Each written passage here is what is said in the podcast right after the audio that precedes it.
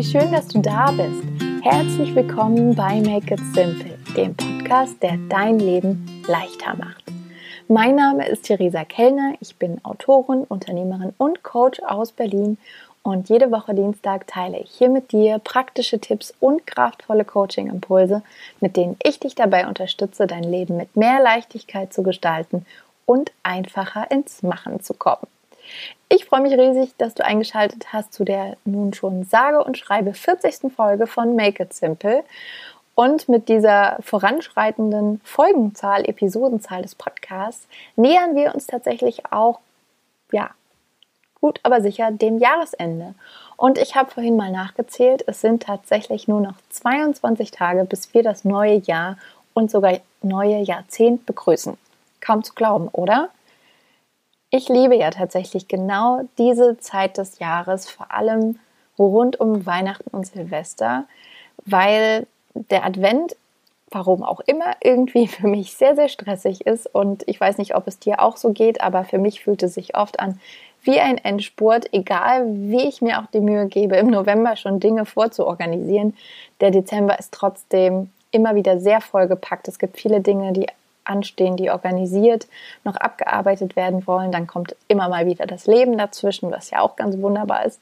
Und erst an Weihnachten und Silvester habe ich dann immer das Gefühl, dass ich wirklich Zeit habe und eine Gelegenheit habe zum Innehalten, zum Durchatmen und zum Reflektieren. Und genau dafür eignet sich dann natürlich auch ein Jahresrückblick. Und ich möchte dir in dieser heutigen Folge mitgeben, wie du die Zeit zwischen den Jahren, die wirklich sehr, sehr magisch sein kann, für dich nutzen kannst, wie du ganz unkompliziert einen Jahresrückblick machen kannst und dich damit kraftvoll auf 2020 einstimmst. Wenn du neugierig bist, dann wünsche ich dir ganz viel Spaß mit dieser Folge. Wenn es darum geht, zu reflektieren, Erfolge zu feiern, Erkenntnisse festzuhalten und Intentionen zu setzen, bin ich, würde ich sagen, immer sofort zur Stelle. Ich liebe das einfach zu reflektieren und ähm, ja, innezuhalten, in mich reinzuhorchen, zu schauen, wie ich mich entwickelt habe und das eben ganz besonders mit Journaling zu machen. Genauso gut kann man es natürlich aber auch im Austausch mit anderen machen. Und ich habe gemerkt, dass gerade ja jetzt zu dieser Jahreszeit es unglaublich magisch sein kann, gemeinsam Erfolge zu feiern, Erkenntnisse wertzuschätzen und zurückzublicken, um wirklich eine kraftvolle Basis für das neue Jahr zu schaffen.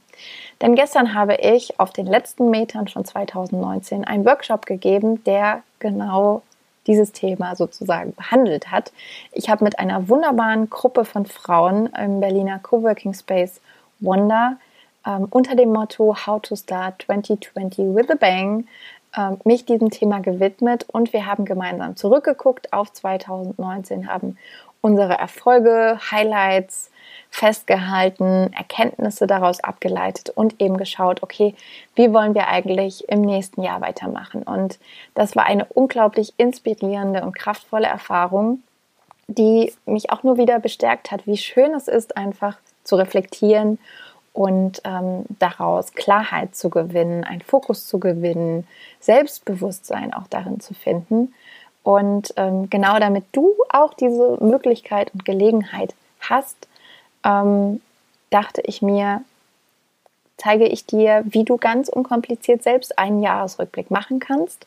Denn natürlich können wir uns Ende eine, am Ende eines Jahres unzählige Fragen stellen, aber im Alltag fehlt dafür dann trotzdem irgendwie die Zeit und auch um Weihnachten herum mit Familie, mit Freunden gibt es so viele wunderbare Herzensmenschen, die natürlich auch unsere Zeit und Aufmerksamkeit wollen, dass ich mir dachte, ich gebe dir einfach drei einfache Schritte an die Hand, mit denen du ganz unkompliziert und leicht einen Jahresrückblick und Vorausblick machen kannst, um trotzdem noch ganz viel Zeit für deine Lieben zu haben.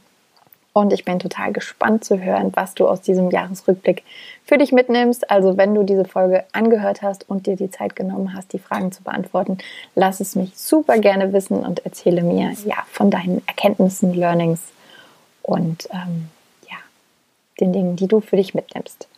Der allererste Schritt, wenn es darum geht, ähm, das Jahr abzuschließen auf eine schöne Art und Weise, ist zurückzublicken und deine Erfolge zu feiern.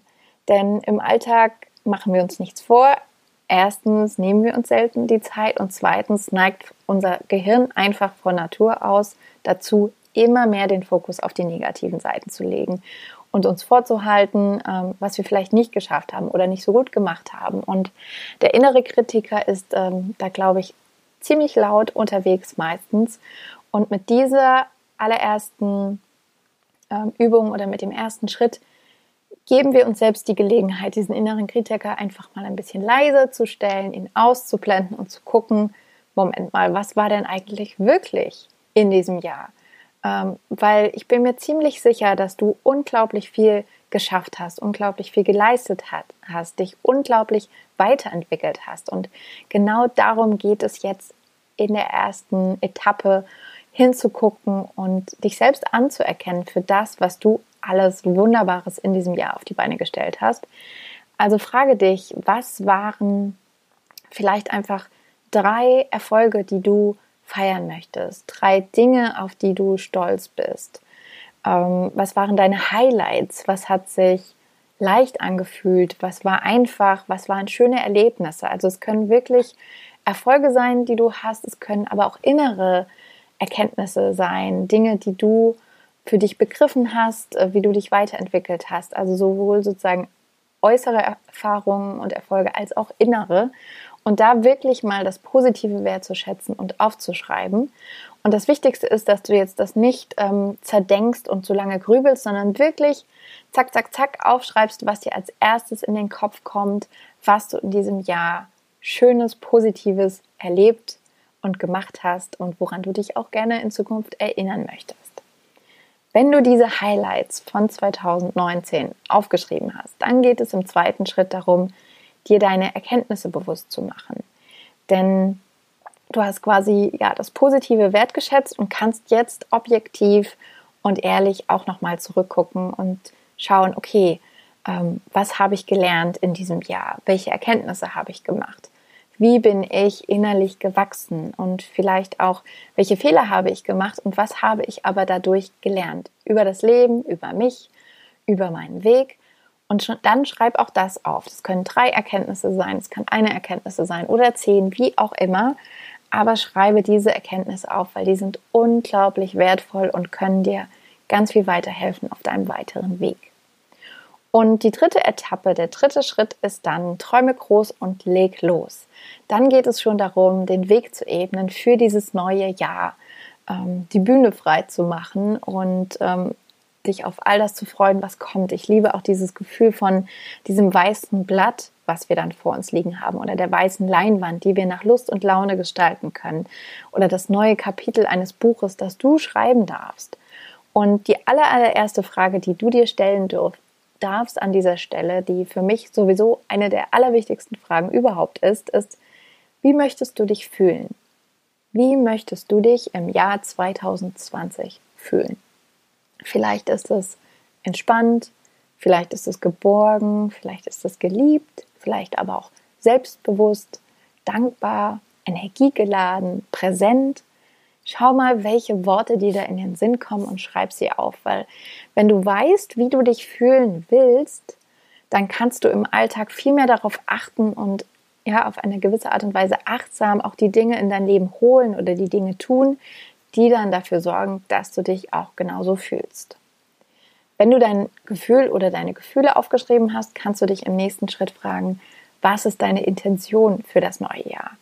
Du kannst hier ein Wort auswählen, was dich wie ein Kompass durch dieses Jahr begleiten soll. Oder du suchst dir einen Satz aus, der dich inspiriert, der dich motiviert, der dich antreibt, der dich an die wichtigen Dinge für dich erinnert und dir ein gutes Gefühl auch hier gibt und ähm, ja, sozusagen den Fokus ganz klar festlegt für das neue Jahr. Und wenn du dein Gefühl hast und deine Intention, dann frage dich, was ist eine Sache, die du erleben, erreichen, machen möchtest, dass du, wenn du in einem Jahr zurückguckst, stolz bist, dass du heute oder in den nächsten Wochen genau damit angefangen hast. Und das kann auch wieder total unterschiedlich sein. Für manche ist es vielleicht ähm, endlich Klavier spielen zu lernen oder mit dem Malen zu beginnen.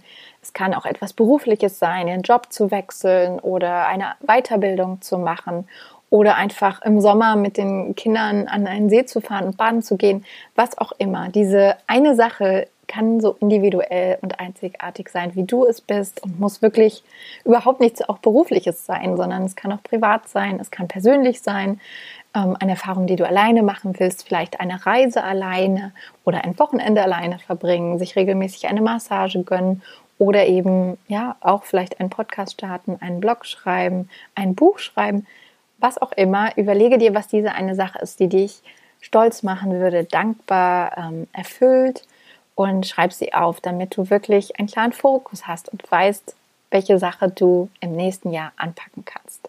Und wenn du genau diese drei Schritte für dich beantwortet hast, wenn du schwarz auf weiß am besten wirklich schriftlich beantwortet hast, was deine Erfolge sind, deine Highlights in diesem Jahr, welche Erkenntnisse du aus 2019 für dich mitnimmst und mit welchen Gefühlen und Intentionen du ja für deine Träume losgehen möchtest. Im nächsten Jahr, bist du perfekt ausgerüstet für den Jahreswechsel, hast eine kraftvolle Basis gesetzt und kannst wirklich diese Erkenntnisse für dich nutzen und für alles, was du 2020 fühlen, erleben, gestalten und beitragen möchtest.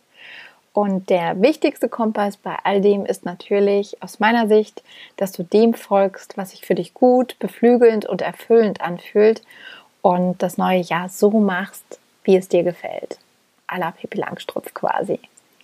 Ich wünsche dir ganz viel Freude dabei und kann dir wirklich nur ans Herz legen, dir die Zeit zu nehmen für diesen kleinen Jahresrückblick und die Dinge auch wirklich aufzuschreiben. Ich werde auch auf dem Blog noch einen Blogpost dazu veröffentlichen, sodass du die Fragen jederzeit nachlesen kannst ähm, und dir, wann immer du dir diese Zeit nimmst, wirklich dich sozusagen daran langhangeln kannst.